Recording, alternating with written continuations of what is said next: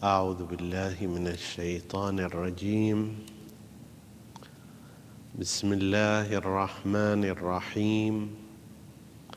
والصلاة والسلام على أشرف الأنبياء والمرسلين.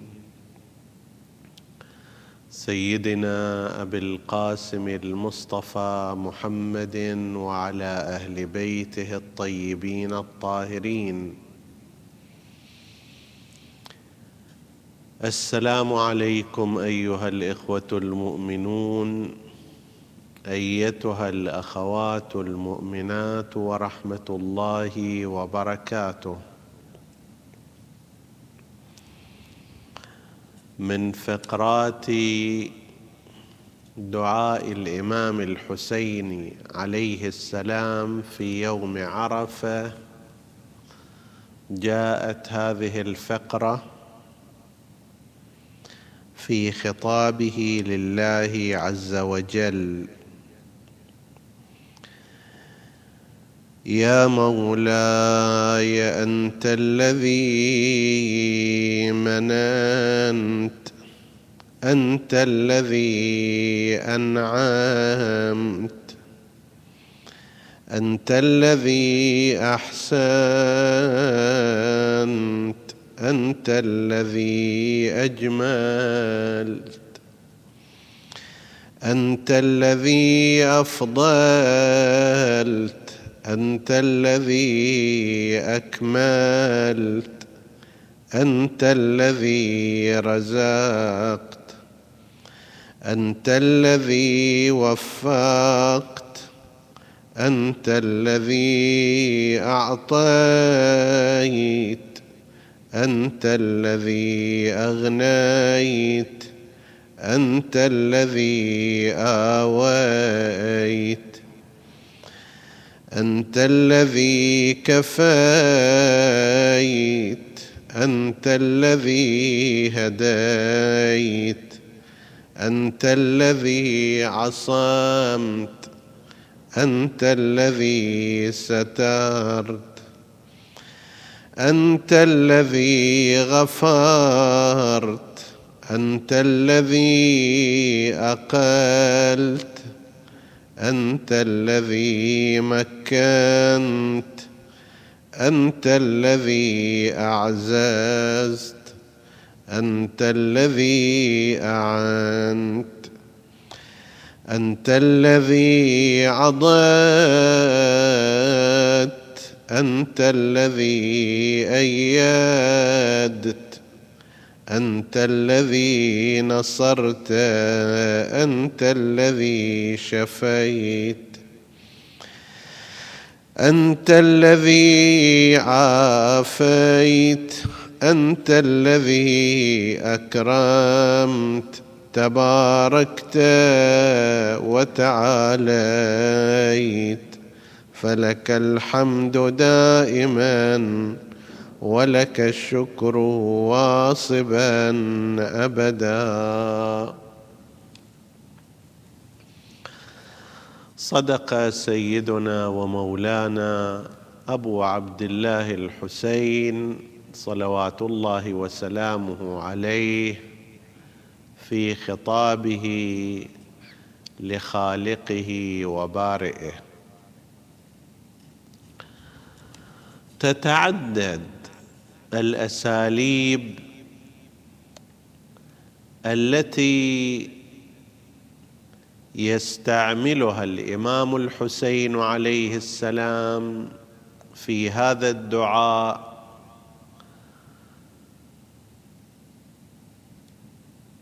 لتعريف الخالق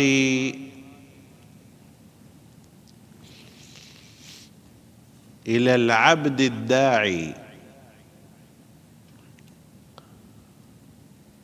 ولايجاد حالة الخضوع والاستجابة في نفس الداعي من خلال الأساليب المختلفة تلك.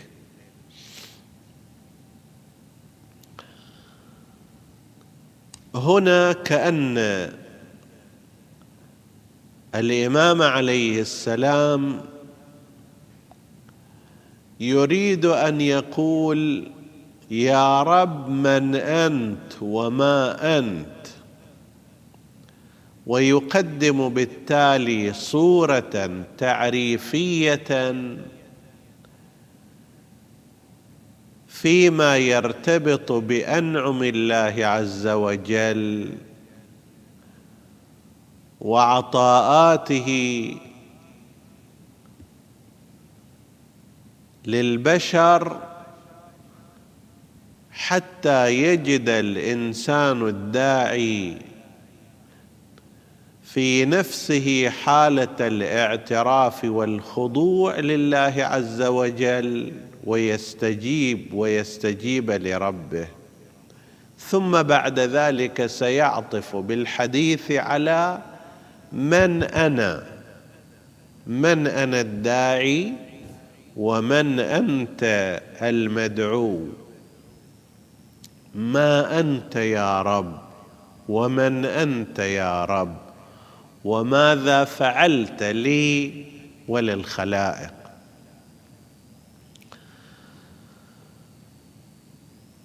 في هذه الفقرة يتغير أسلوب الخطاب في الدعاء من الحديث بضمير الغائب إلى ضمير المخاطب. ولا ريب أن الخطاب بضمير المخاطب يختصر المسافة الشاهقة بين المتخ... بين المخاطب وبين السامع. فبالرغم من وجود هذه المسافة العظيمة بين الخالق والمخلوق وبين الواجب والممكن وبين المعطي والمعطى إلا أنه في الخطاب تختصر هذه المسافات وكأنه لا توجد مسافة لا جغرافية ولا مقامية ولا فارق عظيم. فيقول أنت وكأنه أمامه يختصر المسافة يختزل الفوارق يستشعر وجود المخاطب في حياته وكأنه بين ناظريه وكأنه في مرمى كلامه وفي مدى خطابه. وبالفعل ربنا سبحانه وتعالى أمر عباده بهذا الأمر وقال ربكم ادعوني أستجب لكم. وإذا سألك عبادي عني فإني قريب أجيب دعوة الداعي إذا دعان. فتغير في هذه الفقرة جهة الخطاب. هذا أمر أول. الأمر الثاني من الناحية الأدبية حصل تغير في الجمل وهو بإضافة كلمة الذي مع أنه بالإمكان الاستغناء عنها لولا وجود تعمد في ذلك. يستطيع الداعي أن يقول أنا أنت أنعمت علي أنت أغنيتني أنت كفيتني أنت هديتني. لكن هنا جيء بالاسم الموصول أنت الذي أعطيت أنت الذي أغنيت. صار نوع من قصر الإسناد. وهذا يشير إلى عدة جهات. إحدى هذه الجهات كأن السامع كأن المتكلم يريد أن يقول أنك أنت دون سواك. عندما يقول أنت الذي أعطيت كأنه يريد أن يفهم أن فعل العطاء كان منك لا من غيرك. لم يعطي غيرك هذا العطاء لا في كميته ولا في كيفيته ولا في زمانه بل لم يشترك معك أحد فيه. من الممكن أن يشبه بعض الاشخاص في أفعالهم ما يحصل من الله بحسب الظاهر. الله سبحانه وتعالى سقى وأطعم وأشبع والأم بالنسبة إلى طفلها أيضا بحسب الظاهر سقت وأعطت وأشبعت. لكن هذا الدعاء يقول لا لا يوجد أحد سوى الله سبحانه وتعالى هو الذي أعطى. إما لأن الملاحظ هو كمية العطاء. أين عطاء الله؟ وأين عطاء الأم؟ وعطاء غير الله عز وجل. نحن نتحدث عن مستوى من العطاء لا يتيسر ولا يحصل من غير الله عز وجل لا عن مطلق العطاء عن العطاء المطلق. العطاء الذي يبدأ من أصل الوجود ثم تتتابع النعم وتتواتر الآلاء إلى فناء الإنسان الظاهري بل إلى ما بعد ذلك عندما يدخله جنته. رزقنا الله وإياكم جنة الله. فهل يمكن للأم أو للأب أو للكبير أو للصغير أن يقرن في هذا العطاء إلى عطاء الله عز وجل؟ بل أكثر من هذا حتى عطاء ذلك الشخص هو جزء من عطاء الله. ففي الواقع يؤول الأمر إلى من كان العطاء الحقيقي بسببه. حتى عطاء الأم طفلها الحليب من صدرها والإلقامها إياه ثديها. هو هذا أيضا من عطاء الله عز وجل وهذه لم تكن إلا الوسيلة. فإنه لولا أن الله سبحانه وتعالى خلق النساء والأمهات بكيفية تصلح للإرضاع والعطاء في هذا الجانب لما أمكن لهن بالذات أن يصنعوا هذا الصنيع.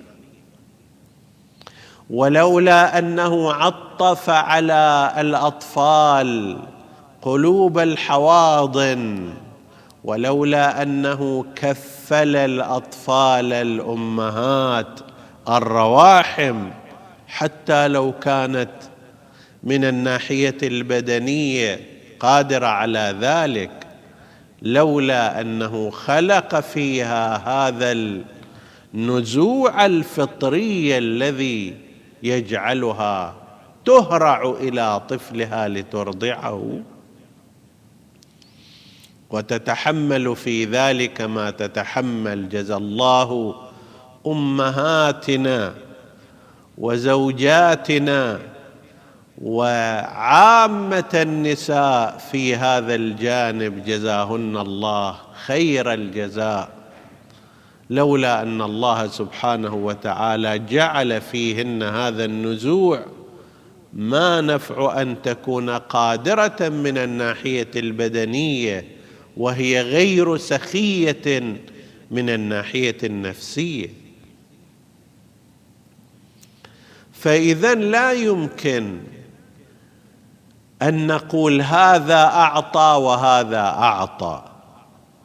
هذا سقى وهذا سقى. هذا أطعم وهذا أطعم. كلا أنت الذي أعطيت. دون سواك بل لا شريك معك في ذلك. أنت على سبيل الحقيقة يا رب من صنعت ذلك الشيء وباقي من صنع إنما هو على سبيل المجاز على سبيل التوسع في النسبة. فلان أعطى فلانا مالا. هذا على سبيل المجاز إذا قيس بعطاء الله عز وجل.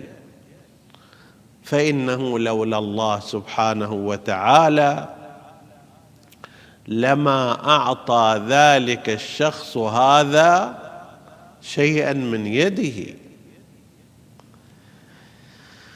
فهذا القصر في الإسناد يريد أن يشير إلى هذه الجهة ويعرف الداعي بمقام الله عز وجل. يا مولاي أنت الذي مننت أنت الذي أنعمت. من في الأصل جاءت بمعنى جلب المنة والنعمة وأعطى شيئا. لقد من الله على المؤمنين إذ بعث فيهم رسولا منهم. ببعض الملاحظات كلمة من إذا ترافقت مع إشارة إلى ذلك العطاء. وكان ذلك تلك الإشارة إشارة فيها افتخار بالعطاء وكان من شخص لشخص فإنها غير مرغوبة. أن تعطي إنسانا مبلغا من المال فتقول له مثلا هذا مبلغ كبير. هذه هدية قيمة. في الإجمال هذا الأمر غير مستحسن. أما إذا سبب اذى للمعطى فهنا يصبح شيئا مرفوضا بل يكاد يفسد العطية. لا تفسدوا صدقاتكم بالمن والأذى. مثل أن يذكره باستمرار. رجل أعطى لزوجته شيئا فيصير هذا تاريخ. متى سافرنا؟ يوم اللي اشتريت إلش؟ ذلك العقد الذهبي. متى مرض فلان قبل ما أشتري لك هذا الذهب بخمسة أيام؟ متى حدثت الحرب العالمية؟ فيقول لها مثلا قبل أربعين سنة أو خمسين سنة من شراء هذا العقد لك. فيصبح هذا مثل عام الفيل ويصبح طرف اللسان باستمرار. إذا قصرت في يوم تعبت فلم تطبخ كيف ما تطبخين وأنا اشتريت لك؟ كذا وكذا. وإذا لم تستجب في قضية لماذا لم تستجيبي وإذا خالفته في فكرة من الأفكار كيف تخالفينني وأنا قد اشتريت لك؟ هذا الشيء وأحيانا تنعكس القضية. الزوجة تطبخ لزوجها كما هو فعل وحال الكثير من الزوجات الصالحات ولكنها باستمرار إن لم ينفق عليها بمقدار ما تتصور وتطمع وتطمح إليه قالت تنسى أنه سويت لك كذا وطبخت لك كذا وغسلت ثوبك بكذا وكويت رداءك بكذا وعلى هذا المعدل. هذا يصير إيذاء. هذا يصير إفساد. ونفس الكلام بالنسبة إلى العطاءات الخارجية. يعطي زيد من الناس شخصا محتاجا. حتى إذا جاء مرة أخرى. أوه كل يوم داق بيتنا وش عنده هذا؟ وش البلاء اللي ابتلينا إحنا؟ ما ما بعد للآن أنا ما عوضت المبلغ اللي أعطيتك إياه المرة الماضية. عندي مشكلة في كذا وعندي مشكلة في كذا. وكأنما هل مقدار من المال مثلا الذي أعطاه قد هز اقتصاده بالكامل. هنا يصير المنة امرا مذموما بل هو مفسد للصدقة للعطية. لا تفسدوا صدقاتكم بالمن والأذى. المن هنا هو هذا. تذكير الدائم الإدلال الدائم تسجيل الأهداف عليه باستمرار. إلى الحد اللي الطرف الآخر يزهد فيه. يابا هذه الزوجة تقول هاخذ هذا العقد مالك وخذ فوقه أيضا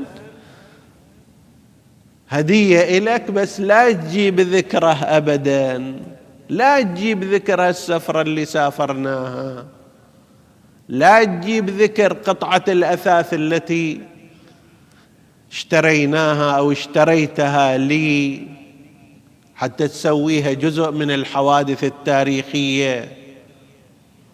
وهكذا بالعكس الزوج يزهد إذا كان في الطالعه والنازلة أنا سويت لك وعملت لك وطبخت لك وغسلت لك وكذا. لا تمني على زوجك بهذا.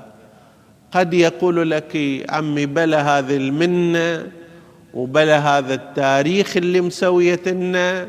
طيب أنا اوديه إلى المغسلة وراسي مرتاح في مقابل عدد من الريالات. الله سبحانه وتعالى من علينا وأعطانا بلا حدود ولم يذكرنا بذلك بمعنى أنه يمن علينا. ترى أنا أعطيتكم هذا الشيء. أنا سقيتكم كذا أنا أطعمتكم كذا أنا ذكروا هذا الأمر.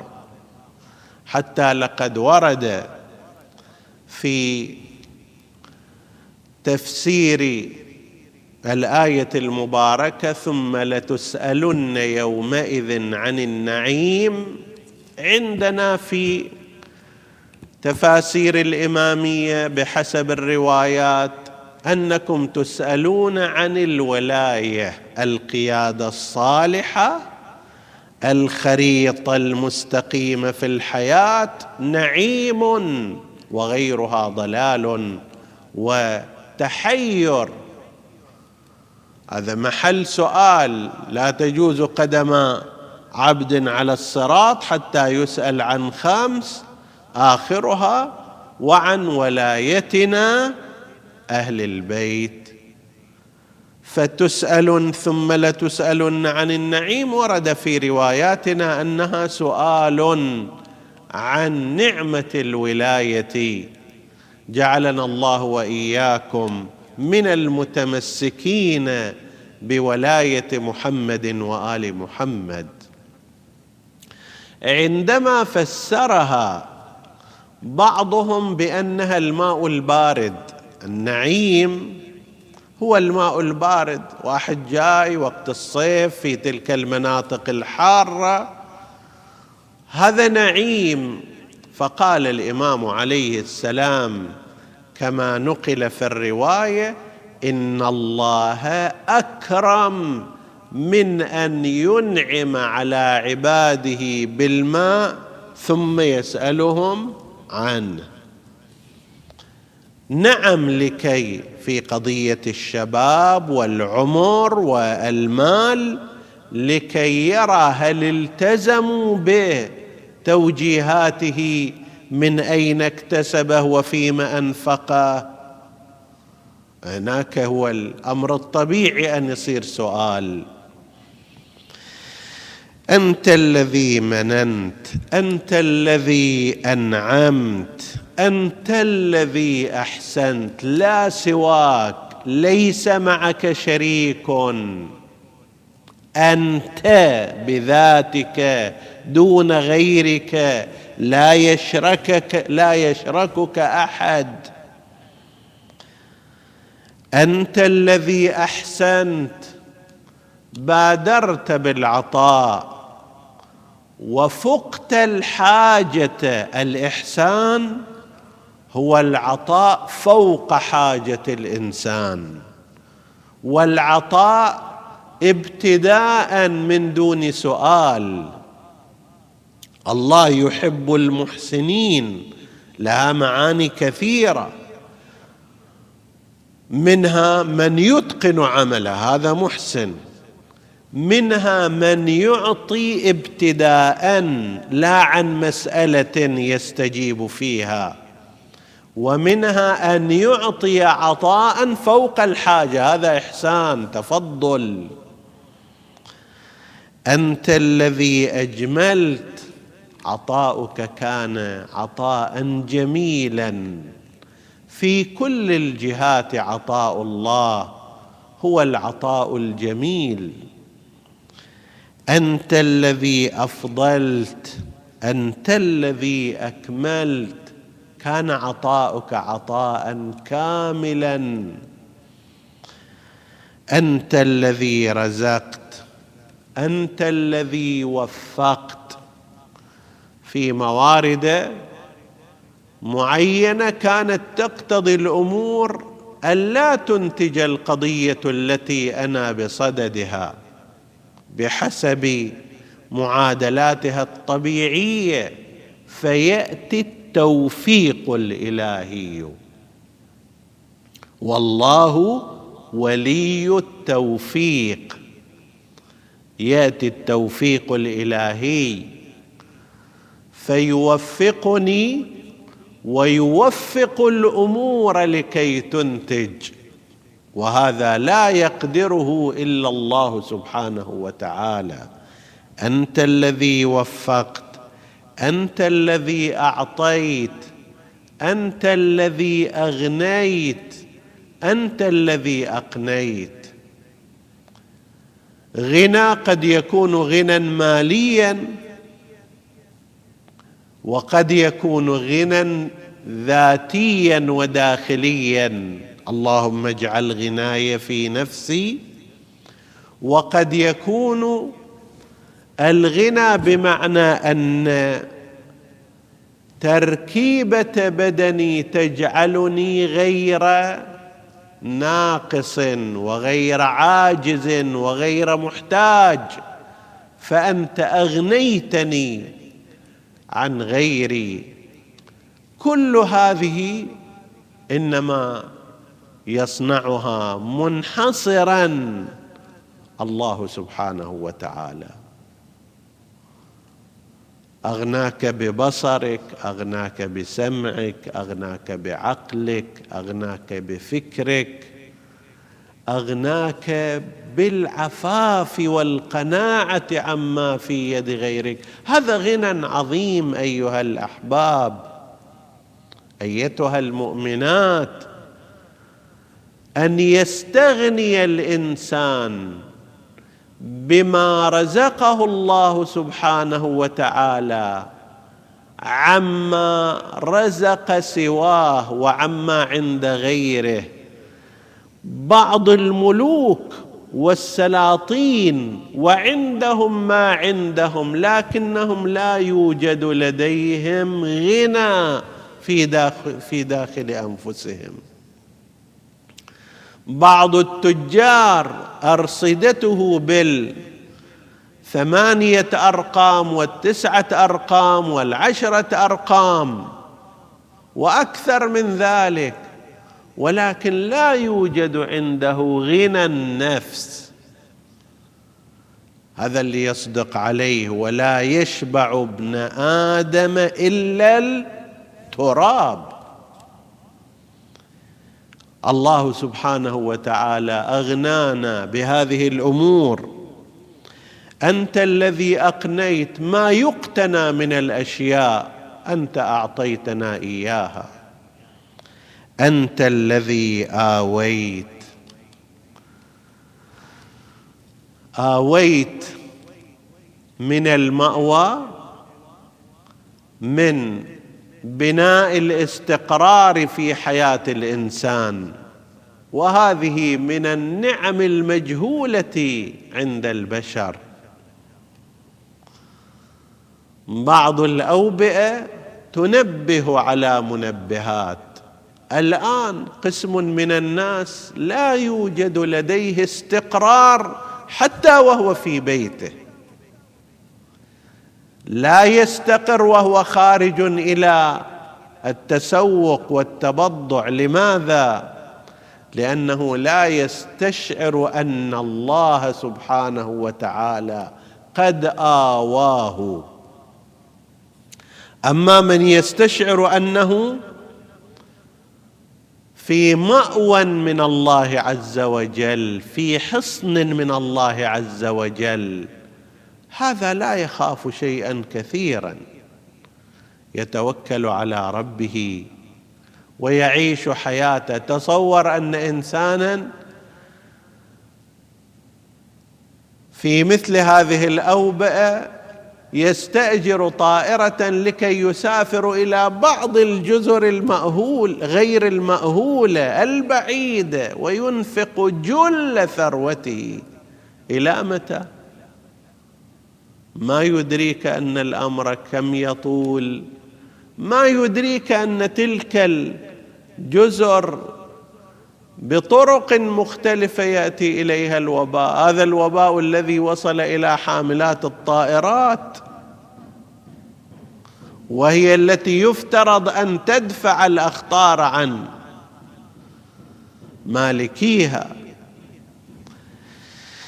أنت الذي آويت أنت الذي كفيت أنت يا من يكفي ولا يكفي منه شيء اكفنا اللهم كوافي قدرك.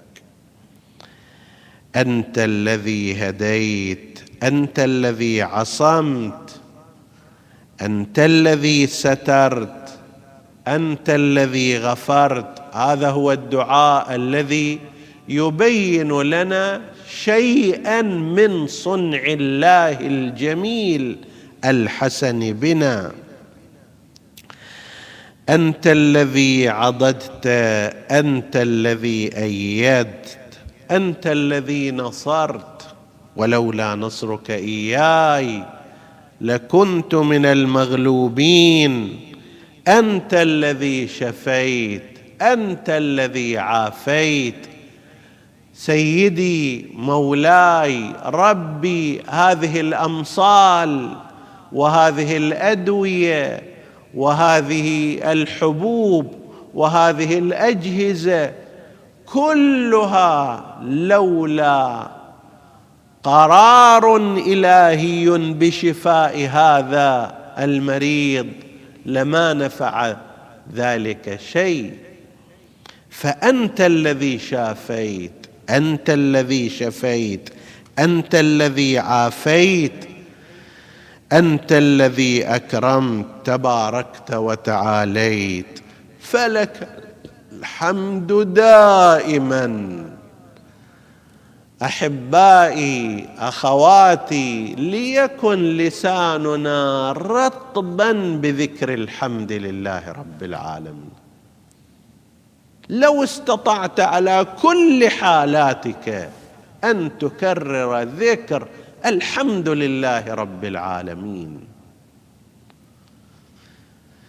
ولك الشكر واصبا أبدا متواترا دائما.